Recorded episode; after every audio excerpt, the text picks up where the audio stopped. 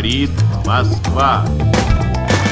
Je crois aux forces de l'esprit. Pour, allez, amuser la galerie. There is no alternative. des astres, l'alignement des astres. Aber das ist die Auffassung des Bürgertums. Time will tell.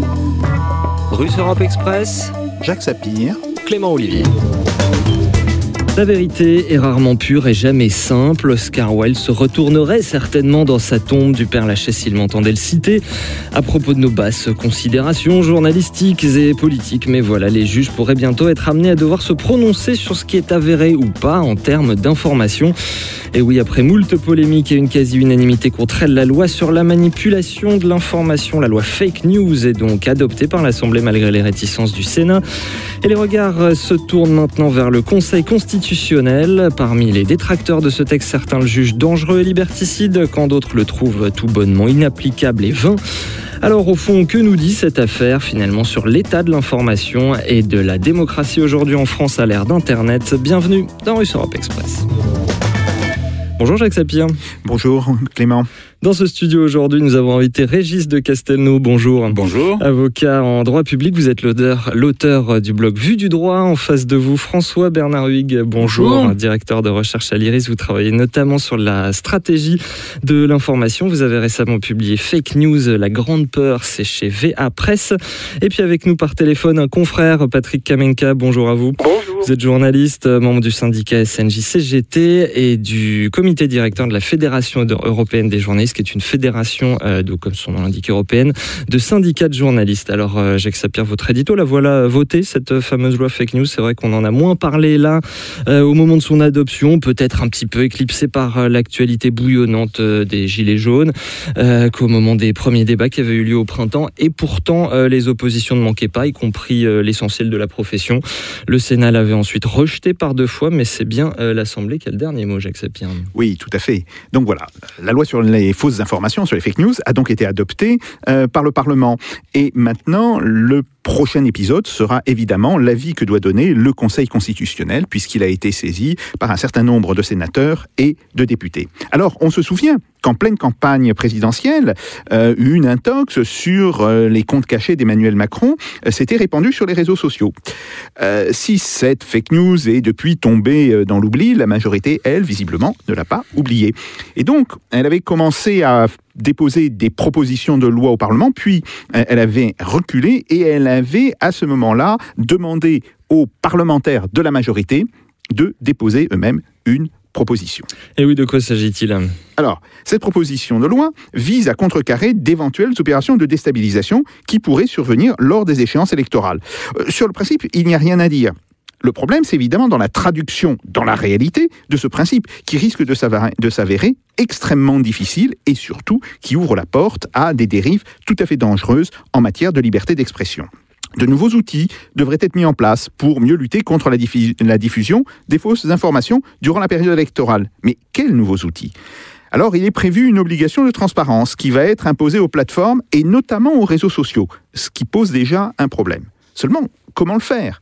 Euh, Seront mis en cause les contenus d'informations qui sont liés à l'actualité, même lorsqu'ils ne se rapportent pas directement au débat électoral, qu'ils fassent ou non l'objet d'un traitement journalistique? C'est toute la question il sera permis que soit rendue, par exemple, une décision judiciaire à bref délai visant à faire cesser leur diffusion. On voit tout de suite le problème, puisque après, s'il y a une décision d'appel, ou disons s'il y a une démarche d'appel face à cette décision judiciaire, elle prendra, elle, beaucoup plus de temps. Alors, on le voit, ce texte est suffisamment général pour permettre des dérives liberticides. Avec cette loi, la France tourne en partie le dos à la liberté d'expression, une liberté qui implique que l'on accepte que dans cette expression, il puisse y avoir des erreurs, des omissions, voire de fausses informations diffusées de toute bonne foi. Liberticide, nous dites-vous, néanmoins le texte a aussi pu être critiqué comme potentiellement inefficace, tout simplement. Évidemment. Euh, D'abord, euh, malgré euh, sa limitation dans le temps, donc aux périodes électorales, le projet apparaît extrêmement complexe et donc probablement inapplicable. Le risque est même que le jugement porté sur une fake news ne la relance sur les réseaux sociaux. Bref, de provoquer ce que les spécialistes appellent un effet Streisand. Vous savez, euh, l'effet Streisand, c'est c'est cela, c'est euh, Du on nom de dit- Barbara Streisand, Voilà, du nom la de Barbara Streisand. Euh, on veut dire du mal euh, d'une personne, ou on veut dire du mal d'une institution, et en réalité, on lui fait à travers cela une immense publicité. Alors, le Conseil d'État a signalé ces points.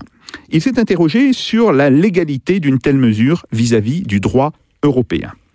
Euh, Le Conseil d'État a aussi rappelé que le droit français contenait déjà plusieurs dispositions visant à lutter contre la diffusion des fausses informations et que l'article 27 de la loi de presse de 1981, vous savez, euh, cette loi euh, que l'on, euh, qui nous est rappelée quand on passe devant des, des murs où on voit marqué Mhm. interdit d'afficher suite à la loi de 1980.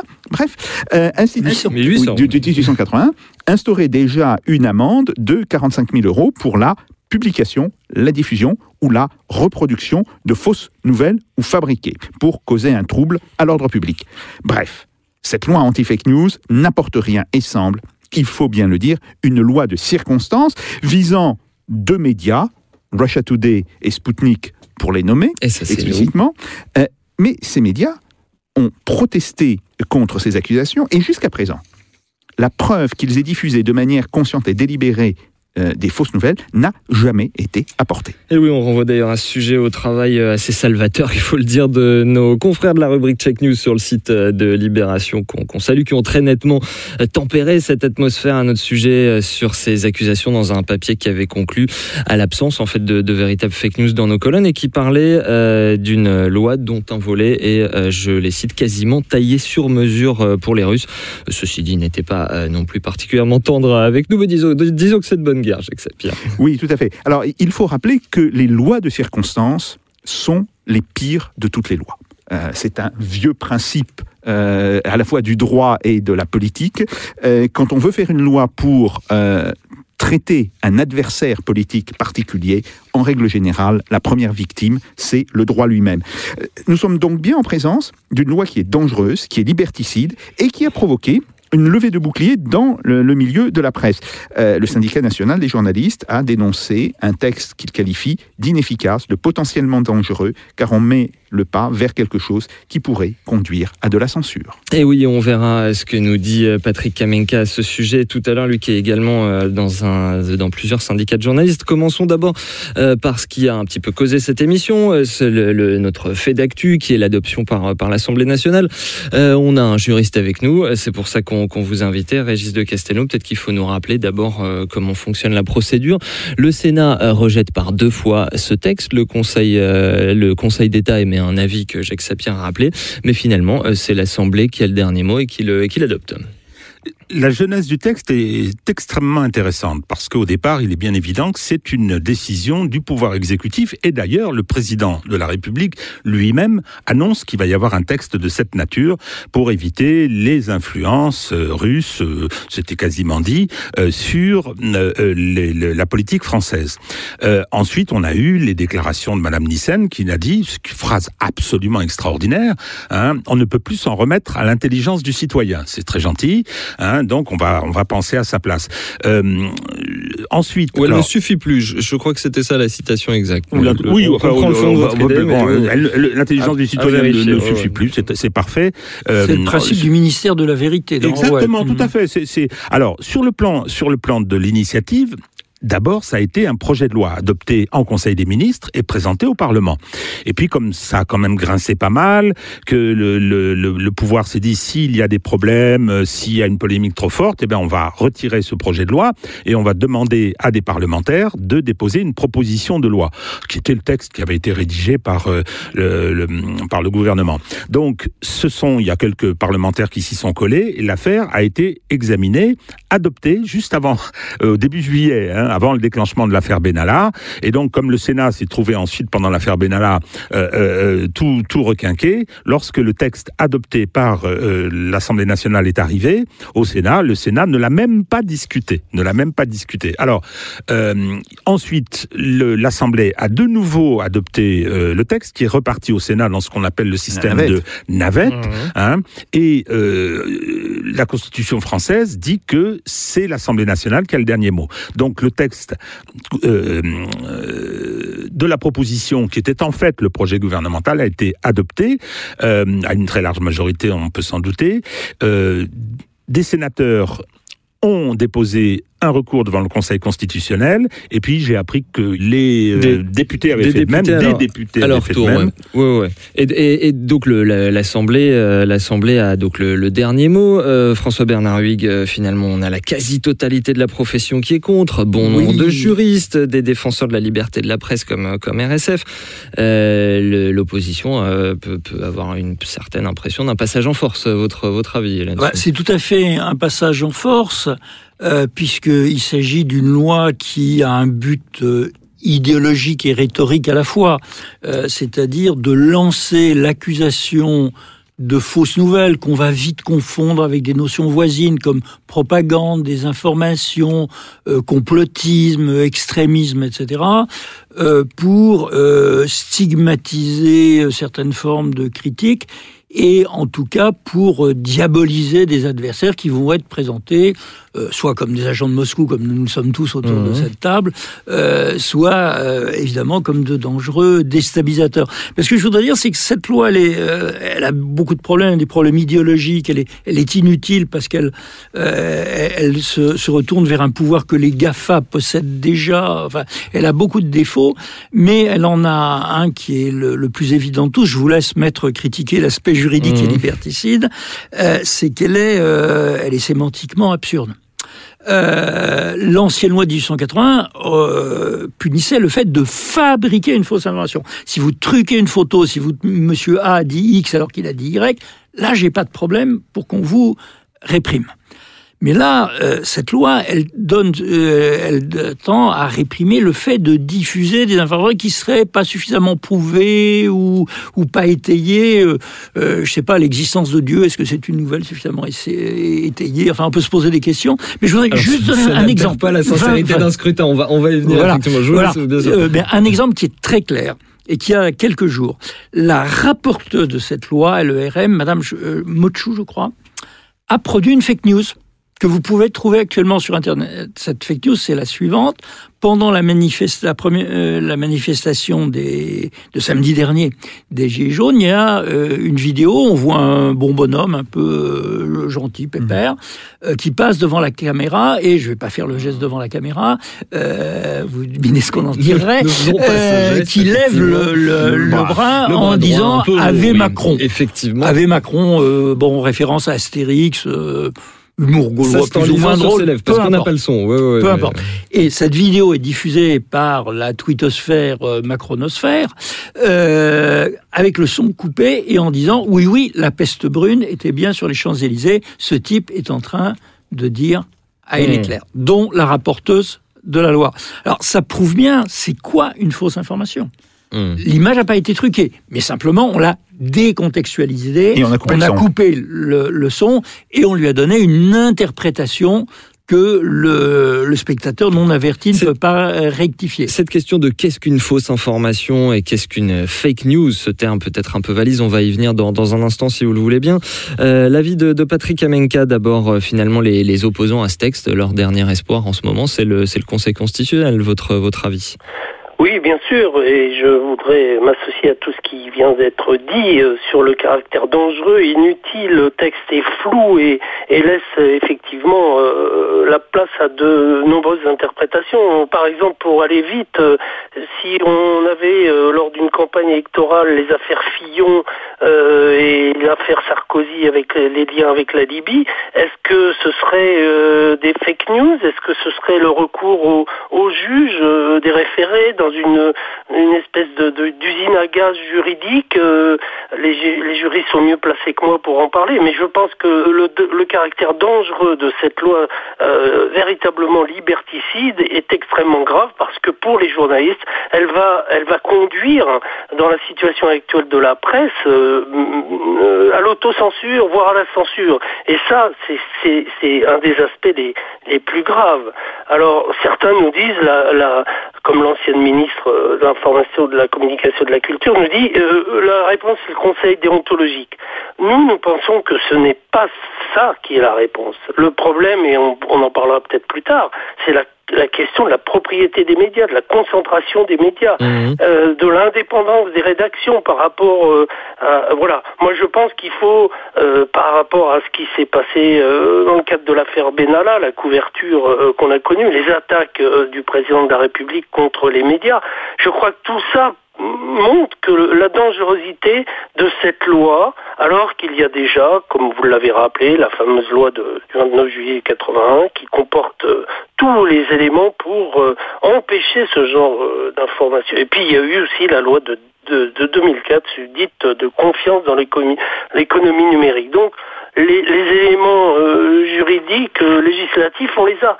Pourquoi, effectivement, comme vous l'avez euh, posé, euh, rajouter ce texte qui évidemment euh, liberticide et dangereux Jacques Zapier. Oui, alors euh, il y, y a en fait deux problèmes qui sont posés. Euh, le premier problème, c'est euh, évi- évidemment euh, la question de la qualité du travail des journalistes, mais ça, euh, effectivement, euh, c'est ça relève d'un conseil de déontologie. Or, on voit bien que euh, cette loi ne traite pas de cela. Elle vient rajouter quelque chose dans le domaine du droit. Il faut, il faut le dire. C'est c'est pas simplement là une démarche politique. C'est une démarche qui va être inscrite en tout cas, euh, si la loi passe l'obstacle du Conseil constitutionnel, qui va être inscrite dans le droit et qui, en raison de l'imprécision des termes, va permettre euh, à euh, des gouvernements successifs euh, d'en faire une interprétation qui peut être, elle, directement euh, liberticide, qui peut conduire directement à des cas de censure. Mais, et là, euh, euh, Monsieur Kamenka, vous avez tout à fait raison de le dire, peut-être que la pire des conséquences sera euh, du mécanisme de cette loi par les journalistes, ce qui va les conduire à de l'autocensure. Quelque Et chose là- qui a été évoqué, effectivement. ouais. Évidemment, et, et ça, ça, ça me semble un problème euh, tout à fait essentiel. Ces termes, ces termes de, de la loi, justement, messieurs, je vous, je vous repasse la parole dans un instant. Je, je voudrais quand même rappeler euh, comment ça a été formulé. La première définition euh, qui était proposée, attention, je prends une grande respiration, toute allégation ou imputation d'un fait dépourvu d'éléments vérifiables de nature à la rendre vraisemblable. Donc effectivement, comme disait Patrick Kamenka, ça posait cette question de l'affaire Cahuzac euh, qui aurait pu peut-être ne pas sortir. C'est ce que c'est ce qu'ont dit certains, euh, certains, pas la plupart des journalistes ou le financement libyen de Nicolas Sarkozy, l'affaire euh, Fillon déclenchée par le canard, etc. Ensuite, euh, fut proposée euh, l'idée de reformuler en, je cite, toute allégation ou imputation d'un fait inexact ou trompeuse. Donc c'est beaucoup plus simple et c'était beaucoup plus général. Là, ça a été un peu, un petit peu moqué comme une tautologie. Et finalement, euh, la formulation qui est retenue dans cette loi qui est, euh, qui est adoptée, c'est, euh, donc je cite de nouveau, des allégations ou imputations inexactes ou trompeuses. Et c'est là que ça change d'un fait de nature à altérer la sincérité du scrutin et diffuser de manière délibérée, artificielle ou automatisée et massive l'avis l'avis du juriste Régis de Castelnau. Est-ce que, est-ce que finalement c'est pas, pas un petit peu creux?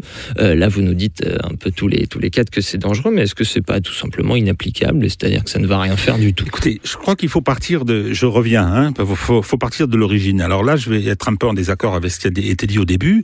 Euh, les cibles. Euh, RT et Sputnik sont des otages. C'est pas euh, RT et Sputnik qui sont particulièrement visés, c'est la volonté de mettre en place quelque chose pour contrôler l'opinion.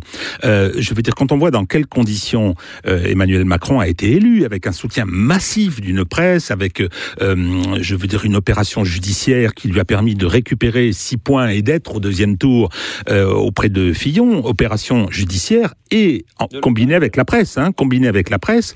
Donc que euh, je veux dire, il y a envie derrière de continuer à disposer de ces outils de communication, euh, euh, je peux le comprendre.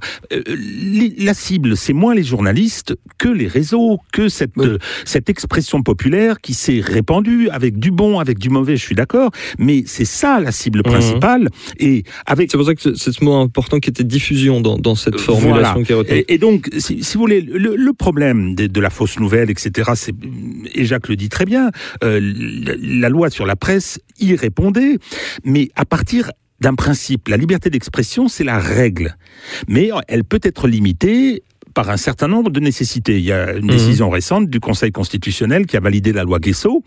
Euh, il s'est accroché aux branches hein, pour y arriver parce que euh, cette loi Guesso, dont j'étais euh, très partisan et à, à- à l'avènement de laquelle j'ai joué un tout petit rôle, euh, aujourd'hui, je pense que c'est une mauvaise loi parce qu'elle n'a pas atteint ses objectifs justement et elle a permis d'ouvrir la boîte de Pandore qui fait que maintenant, je veux dire, on veut à tout prix et, et à toute force euh, empêcher la liberté d'expression. Dans le principe, la liberté d'expression a des limites, mais c'est un contrôle a posteriori Tout à fait. par le juge. Mhm. Et là, ce que ça nous amène, c'est qu'on fait taire les gens a priori. Mm. En s'étant adressé à qui? C'est fabuleux. Au juge des référés. Hein, C'est-à-dire que procédure celui qu'on appelle ouais. le juge de l'évidence, excusez-moi, hein, Mhm. pour savoir avec la définition que, et les définitions qu'on nous donne, savoir ce qui est vraisemblable, ce qui est la vérité. euh, Oui, en deux mots, racontez-nous le travail d'un juge des référés au quotidien, en deux mots, peut-être Ben, pour le les auditeurs qui, référés, qui en sont plus, pas sous 48 heures, il est, il est saisi d'une série de faits. Il ne peut prendre une décision qui s'appelle une ordonnance, qui n'a pas l'autorité de la chose jugée, mais qui a force exécutoire. Ce Et qui ne juge pas sur le fond. chose.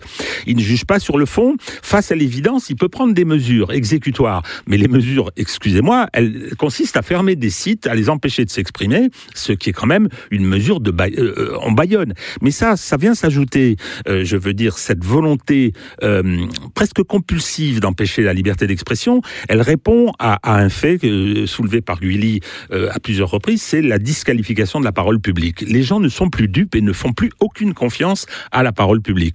Donc, le, le- la situation d'Emmanuel Macron en est, en est la conséquence. Donc, il faut vraiment euh, réussir à, euh, à, trou- à trouver des formules. Le Conseil d'État, dans la fameuse affaire Dieudonné, s'était permis de mettre fin à une jurisprudence qui est la jurisprudence Benjamin, qui avait 80 ans, hein, pour faire plaisir à Monsieur Valls. Donc, on a interdit a priori un spectacle de Dieudonné. Dieu sait si j'aime pas ce qu'il y raconte, hein, au-delà de son talent, mais euh, euh, alors ils, essayent de la remettre en place aujourd'hui, mais ils ont rendu un service à l'État. Et c'est ça qui, je pense, le, le plus grave, et j'en ai terminé, c'est que euh, ce, dispositif, il contient en germe euh, une volonté euh, d'instrumentalisation de la justice. L'instrumentalisation de la justice, on vous dit ah mais elle est indépendante, etc. Moi, ce qui m'intéresse, c'est qu'elle soit impartiale.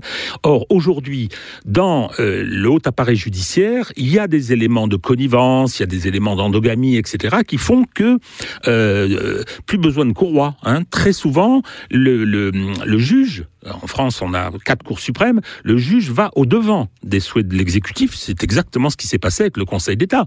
Alors que le prestige du Conseil d'État est très important, ils n'ont pas hésité hein, à le mettre un peu à bas. Donc, euh, le, cette loi entre euh, ou appartient à une logique qui est vraiment celle de faire taire les gens avant.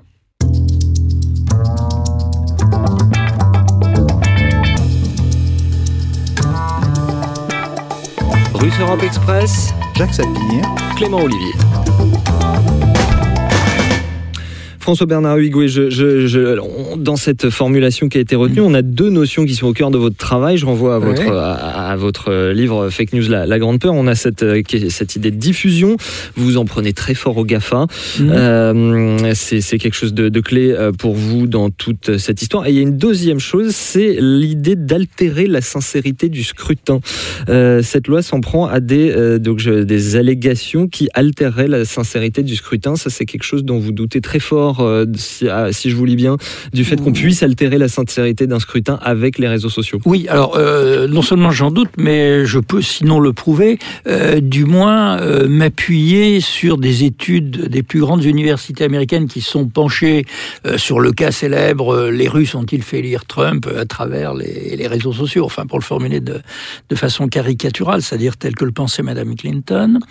Tout simplement Euh, parce qu'on ne sait pas ce qui se passe dans la tête des gens. On ne sait pas on ce sait pas qui ce qui se passe dans le changer Alors là, la des gens. là, il me faudrait une heure d'émission pour, développer euh, tous ces arguments. Je vais dire simplement, et ceux qui veulent me fact-checker peuvent, euh, peuvent m'interpeller ailleurs. Euh, il y a des, beaucoup d'études d'universités américaines, Dartmouth University, Columbia School of Journalism, New California University, qui concluent toutes que oui, il y a eu beaucoup de, de fausses nouvelles pendant l'élection américaine. Oui, elles ont touché beaucoup de gens au moins une fois. Non, ça n'a pas changé le scrutin.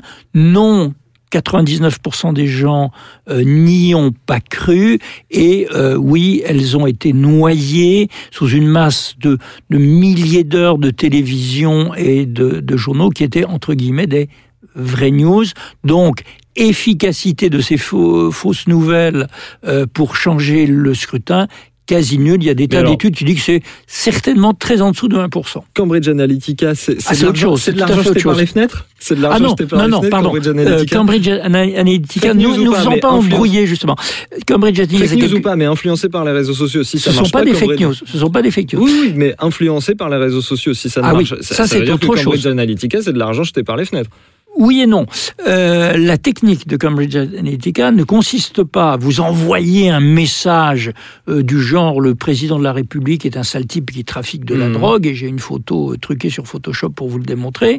Ça consiste à vous connaître, à accumuler des Mhm. données sur vous, euh, euh, une sociologie super fine et même quelles sont vos humeurs, vos goûts, euh, votre sexualité, si vous croyez en Dieu, euh, si vous vous intéressez à votre euh, à votre jardin, De la- de la donnée, ouais. Voilà. Et ciblage, partir- ça permet un ciblage extrêmement précis des c'est lecteurs. C'est exactement ça. C'est un ciblage extrêmement précis pour vous dire le tout petit message Mmh. qui vous découragera d'aller voter si vous êtes susceptible d'être partisan de l'adversaire ou le tout petit argument qui vous fera basculer et qui vous donnera l'impression de, de dire mais j'ai toujours pensé ça. C'est pas Mmh. du tout la même chose qu'une fake Je voulais apporter une petite précision juridique sur la notion d'altération de la sincérité du scrutin. Pour que il y ait une conséquence sur l'élection et que le juge, dans le contrôle, euh, utilisation de fake news ou manœuvre déloyale ou propagande hors des délais autorisés par la loi, il faut qu'il y ait un très faible écart de voix. Hein. Il y a les deux conditions. Hein. Donc il faut qu'il y ait eu des, des, euh, des manœuvres déloyales, Oui, parce des que c'est a posteriori. Et, mais oui, mais c'est un contrôle a posteriori, excusez du peu, la conséquence, c'est j'annule l'élection. Mais il faut qu'il y ait un faible écart de voix. Moi, je trouve que si- ce système est excellent. J'ai pratiqué beaucoup le droit Mhm. électoral. Donc, ce qui montre bien, je veux dire, le, le- euh, si la sécurité existe a posteriori. Si on vient, on démontre qu'un certain nombre, par exemple, l'accusation grave de, de- de pédophilie contre un élu, etc., hein, euh, ben, euh, l'élection sera annulée et on reviendra devant, de- devant l'électeur. Il ne faut pas avoir peur de revenir devant l'électeur, c'est quand même normal. Donc, cette notion d'altération de la sincérité du scrutin, y a, on a tous les éléments pour euh, s'en servir. Hmm, alors, euh, oui, Patrick Kamenka, justement, c'est c'est question de définition. la- la- cette, cette- cette histoire de, fake news, ce, terme, ce terme américain, qu'est-ce que, que vous pensez du terme? Est-ce que c'est pas un petit peu un mot valise? C'est des choses qui ont commencé avec, disons, appelons, appelons les choses par leur nom, des, bidonnages qui servaient à faire pas mal d'argent aux États-Unis sur des choses, euh, voilà, avérement fausses et souvent tout à fait délirantes. Finalement, euh, dans certains cas, c'est devenu des, choses qui, servaient à influencer euh, des, décisions politiques. Ensuite, Donald Trump a retourné ce mot contre ses adversaires, c'est-à-dire une presse euh, plutôt traditionnelle. Et, euh, et ensuite, euh, et ensuite, voilà, on a, on a une, une, des, tas d'usages un peu différents de, de ce, de ce mot. Est-ce que, est-ce que vous pensez qu'il est pertinent et qu'est-ce que vous pensez de cette, cette définition qui a été donnée dans la loi?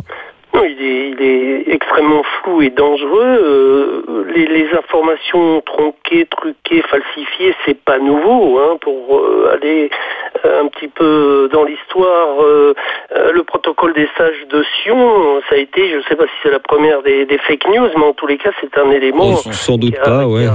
A- qui a été euh, important dans, dans, pour, euh, pour euh, peser sur des décisions graves par rapport à un groupe de, de population, etc. Alors, je, je précise parce que ma question était peut-être mal formulée, que la loi ne dit pas fake news. Hein. Le- voilà, évidemment. Bien sûr.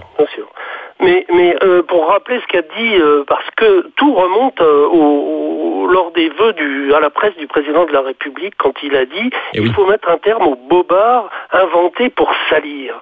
Je crois que cette phrase-là, elle est, elle est extrêmement grave sortie de son contexte. Il a- le président de la République, il a simplement imité ou il a pris ses, ses renseignements en, en Allemagne où une tentative de loi de ce genre avait été avait été édictée et le Conseil de l'Europe pour euh, ajouter au débat sur le sur le, contenu juridique, le Conseil de l'Europe s'est inquiété gravement de la contradiction euh, avec l'article 10 de la Convention européenne des droits de l'homme sur la liberté de l'information. Alors, euh, Monsieur Trump aujourd'hui, euh, lui, pour lui, la presse, ce sont, ce sont les ennemis, les, les grands médias américains, ce sont les ennemis pas seulement de lui comme président de la République, mais Moi, je crois qu'il faut rappeler les choses euh, sur le fond. aujourd'hui aux États-Unis, euh, en, quelques années, euh, on est passé de euh, 450 000 journalistes à aujourd'hui moins de, de, de 200 000 journalistes. Euh, c'est un peu ça que je voulais dire euh, au début de mon intervention tout à l'heure. C'est que pour permettre aux journalistes de faire leur travail, il faut qu'il y ait des rédactions avec les moyens de mesurer, Mmh, euh, de sûr. recueillir l'information, de la vérifier, de la hiér- hiérarchiser. Si on n'a pas ces éléments-là, eh bien, évidemment, euh, toutes les possibilités d'introduire des, des- des informations douteuses, euh, ou euh, ou pas, euh, seront euh, possibles.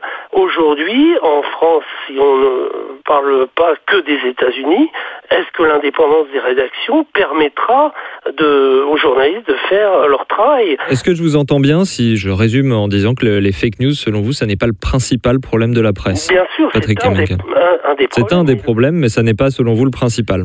Le principal aujourd'hui, pour finir et donner un exemple rapide, l'affaire euh, euh, du secret des affaires, euh, qu'on- laquelle euh, nombreuses venir, organisations, syndicats de journalistes et, et- et d'ONG ont, ont- ont lutté ces, ces derniers mois.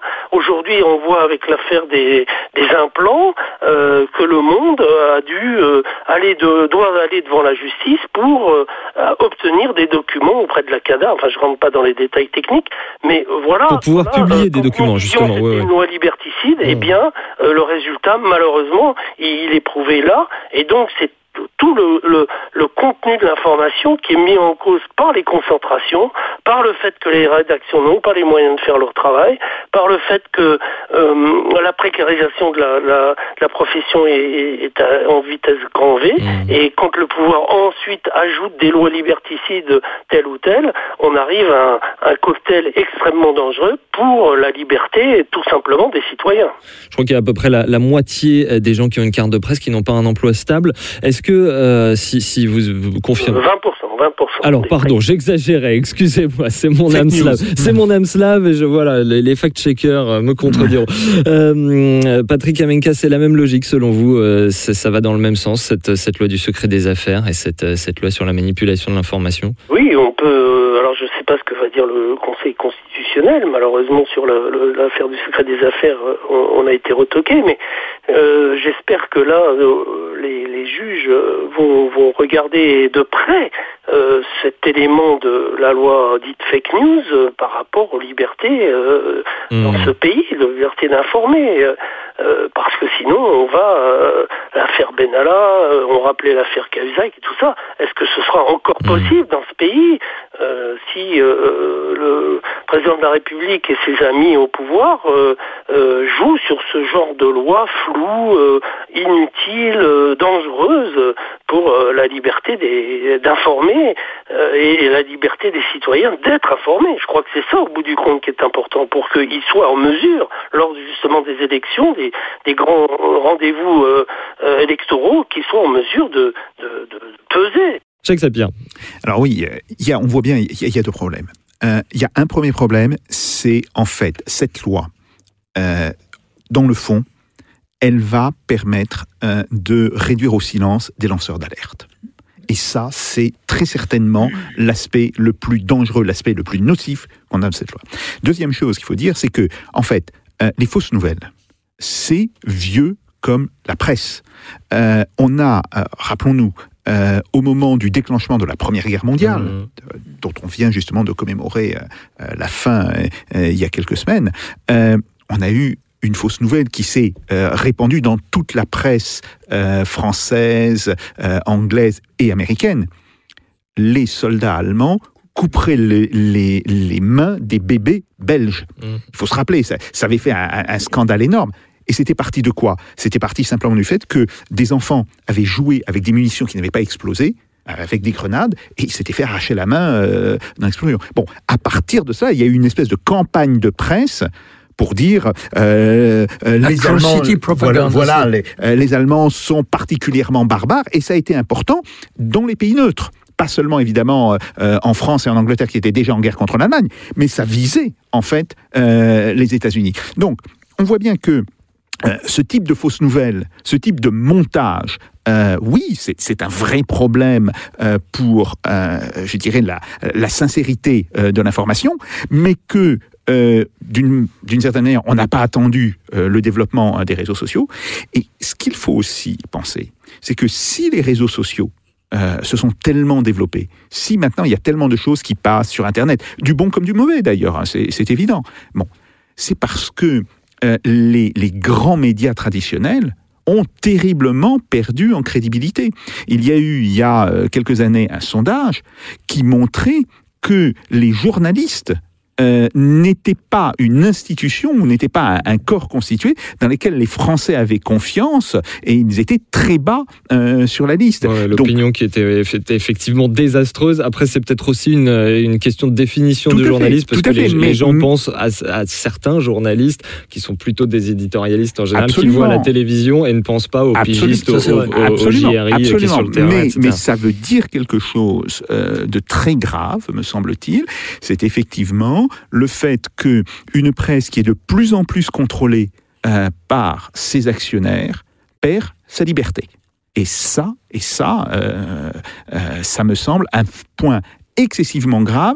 Et c'est justement un point que vient renforcer la loi sur les fake news, qui va s'attaquer en premier lieu aux lanceurs d'alerte, au lieu ce que l'on aurait dû espérer de la part euh, du gouvernement français, de la part d'un président français, au lieu au contraire d'établir de nouvelles protections par rapport au métier de journaliste. François Bernard Huyghe. Oui, euh, un, petit rappel, il y a une chose qui est tellement évidente que nous avons tous oublié de la dire, c'est que les fake news ont une durée de vie extraordinairement faible. Mm. Parce qu'il y a 150 ONG vouées au fact-checking, Mm. des tas de journaux, euh, des organismes qui les repèrent très vite. Donc on parle d'un Vous les péril qui est... Vous les trouvez efficaces, les, les différents organes de, de fact-check euh Bah, j'ai moi-même créé, font souvent j'ai du très créé bon boulot, un, un site de fact-checking en 2004 C'est pour ça que je vous la guerre d'Irak. C'est pour ça que je vous pose Euh, voilà. Alors, Les, les fake news sont souvent euh, très bien démontés par un Oui. discours de fact-checker, mais est-ce que c'est efficace auprès du public? Non. Alors voilà. Voilà. Oui, oui non. Où est la première question Non à la seconde. Il est relativement facile de repérer les fake news. On crée maintenant des deepfakes qui demandent une technologie de trucage Ouais, ouais. d'image cher, mais on crée de nouveaux logiciels. Donc repérer les, les fake news en ayant beaucoup de temps et des loisirs pour ça, on y arrive euh, à peu près. Convaincre euh, de la fausseté ou convaincre qu'il n'y a pas anguille sous roche ou qu'il n'y a pas de fumée sans feu, ça c'est très difficile, car le vrai problème, comme l'a dit euh, euh, Jacques Sapir, c'est qu'au fond c'est une, euh, ou les autres, euh, qu'il y a une perte de confiance d'une partie de la population, qui est en grande partie la population des gilets jaunes qui sont dehors en ce moment, qui ne croit plus la parole d'en haut, la parole des élites, la parole des experts, et les fake news c'est pour moi beaucoup plus un symptôme d'une rupture par rapport à l'autorité des sachants, des médias, des gouvernants, qu'une cause euh, d'un trouble démocratique. Et oui, et convaincre euh, effectivement les gens que c'est faux, surtout que ça se passe souvent sur les réseaux sociaux avec ce qu'on appelle euh, les, les- les fameuses boucles auto-persuasives. Voilà, absolument. Les, les gens ont de plus en plus des, des infos qui arrivent dans, dans leur feed, comme on dit, qui, qui sont des choses dont ils sont déjà convaincus. Donc si elles, si elles sont fausses, finalement, ça n'a que peu d'intérêt. Il faudrait euh, Régis de Castelnau. euh, appeler les journalistes à la responsabilité pour une anecdote qui n'est pas directement politique, toute récente. Il y a un localier de la Manche, hein, ce qui est très honorable comme, euh, comme fonction, qui a fait un petit article à propos de l'acquittement d'un jeune originaire du Bengale euh, pour accuser de, de viol. Et donc, euh, il y a eu trois fausses informations dans le- l'article, hein, qui étaient pas, qui étaient des, des, des facilités, moyennant quoi il y a aussi le récepteur, c'est-à-dire que on a eu d'abord les féministes victimaires qui ont dit que c'était épouvantable parce que on a prétendu que il avait été acquitté parce qu'il n'avait pas les codes culturels pour comprendre qu'il était en train de violer, hein, et puis de l'autre côté vous avez la droite euh, qui proteste contre euh, l'islam ou, euh, euh, ou, ou- ou contre le, le- le- les migrants qui sont venus dire voilà ça y est on est tous des Ça a pris 48 heures mais c'était un incendie. J'y ai vu beaucoup d'amis. Alors moi moi je me suis fait une spécialité d'écrire tout de suite quelque chose en face et puis après Je l'ai moi-même répercu- répercuté quelques voilà. minutes, Et ben, vous voyez. Donc, euh, Hmm. j'ai- je, je- je suis arrivé en courant, puis j'aime bien être face euh, comme ça parce que c'est par esprit de contradiction, parce que tout ce qui est lynchage. Mais ce que je veux dire, c'est que euh, c- les journalistes doivent être prudents, mais en même temps, les sécurités, elles jouent parce que euh, les, les- le hum, président a été interviewé, euh, la, la vérité a été rétablie. Alors, Mhm. est-ce qu'elle a touché euh, beaucoup de monde? Je pense quand même, parce que j'ai vu des gens changer d'avis ou reconnaître j'ai été trop vite, j'étais passionné, etc. Donc, c'est le débat contradictoire, et je reviens sur cette notion de vérité. Moi, j'aime bien la vérité judiciaire, hein, c'est c'est 46 ans de ma vie. Hein, c'est le débat contradictoire, contradictoire, enfermé dans des règles strictes, etc. Et donc, je pense que euh, faut pas avoir peur, y compris des fausses nouvelles, y- des excès, etc. Parce que on a les moyens de les contrebalancer. Alors oui, c'est vieux comme euh, la presse, comme on l'a dit. Après, effectivement, voilà, ces réseaux sociaux aussi. Euh, messieurs, laissons le, le mot de la fin à Pa- à Patrick Kamenka. Il y a, il y a une chose qu'on a abordée, euh, mais peut-être peut-être que vous finirez là-dessus. C'est ce pouvoir des, des, des GAFA, finalement, les, les plateformes comme les, comme les réseaux sociaux. Elles finissent par hiérarchiser l'information avec des algorithmes. Et la cher- censurer, et, et- et ça peut être assimilé à une forme de, de censure, ou en tout cas, de, de- on vous sert ce que vous avez envie de, manger. Euh, et finalement, vous ne finissez par voir plus que le même type d'informations. Chers confrères, est-ce que ça, c'est pas notre boulot de journaliste humain et pas d'algorithme de hiérarchiser l'information Qu'on le fasse bien ou mal? Bien sûr, je tout à l'heure, je crois que le, le rôle des journalistes, c'est avant tout donc de recueillir bien sûr l'information, de la vérifier, de la hiérarchiser et d'avoir les moyens de le faire.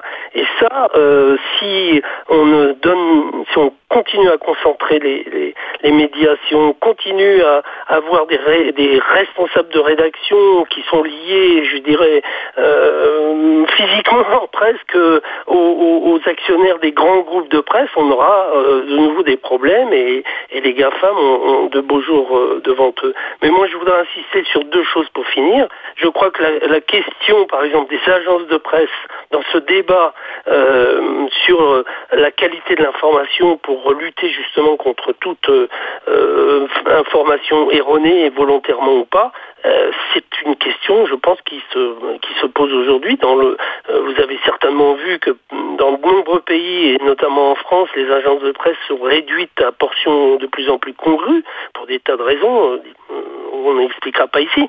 Et puis le service public, euh, par exemple de Radio France et de la télévision française, la qualité de l'information est au cœur de ce débat.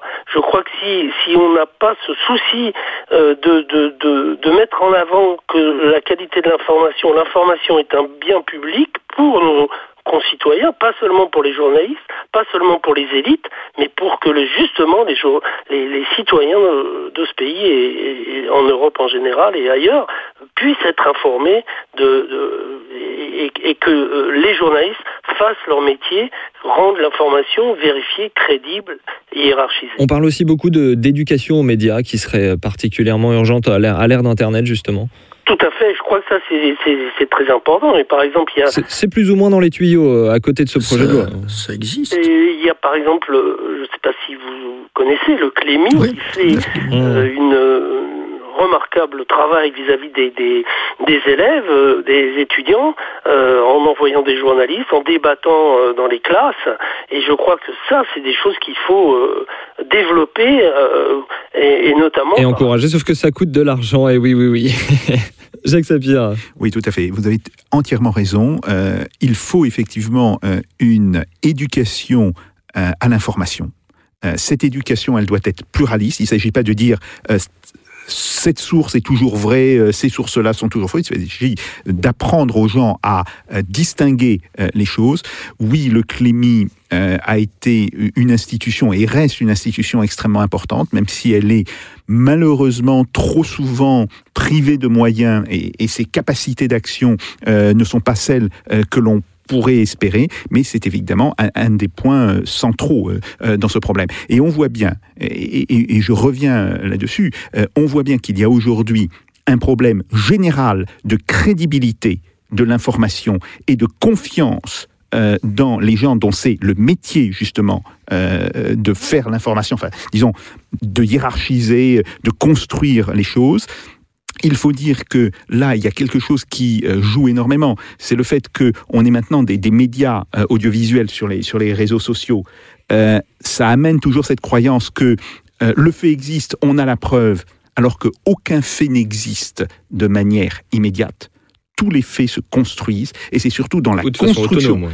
tout, c'est dans la construction du fait Absolument. en réalité euh, que se joue justement cette question de la sincérité, euh, de l'honnêteté, euh, je dirais, du, euh, du travail du, de journaliste. Donc c'est un problème qui est absolument euh, essentiel. Et, je le répète, la loi euh, qui a été votée, qui sera ou ne sera pas prise, puisque on est dans l'attente évidemment du, du recours devant le Conseil constitutionnel, cette loi, elle me semble, vous l'avez dit tous ici, liberticide, mais surtout, ce qui me semble extrêmement important, c'est une loi qui est contre les lanceurs d'alerte et qui ne fera en réalité que renforcer le pouvoir des grands groupes de presse et des grands intérêts financiers qui sont aujourd'hui en train d'étrangler les rédactions. Mais écoutez, à propos de crédibilité, j'espère qu'en tout cas cette émission vous aura paru euh, crédible, euh, chers auditeurs. Euh, merci Régis de Castelnau, François Bernard Huyghe et Patrick Kamenka. Merci à vous trois. Merci bien sûr aussi à vous, Jacques Sapir, et à vous, les auditeurs qui avez été avec nous. Vous pouvez retrouver cette émission ainsi que toutes les autres en vidéo sur la page YouTube de Spoutnik Français sur notre site fr.spoutniknews.com. Ce numéro a été préparé avec l'aide de mon compère en manipulation de l'information, l'indispensable Jean-Baptiste Mendes et réalisé à la technique par la troïka du montage mensonger, Pipo Picci, Antoine Darwin, Thibaut Pica. Merci à tous. On se retrouve tous au prochain épisode de Russe Europe Express avec Jacques Sapir. D'ici là, faites pas vos Jacques. Salutations.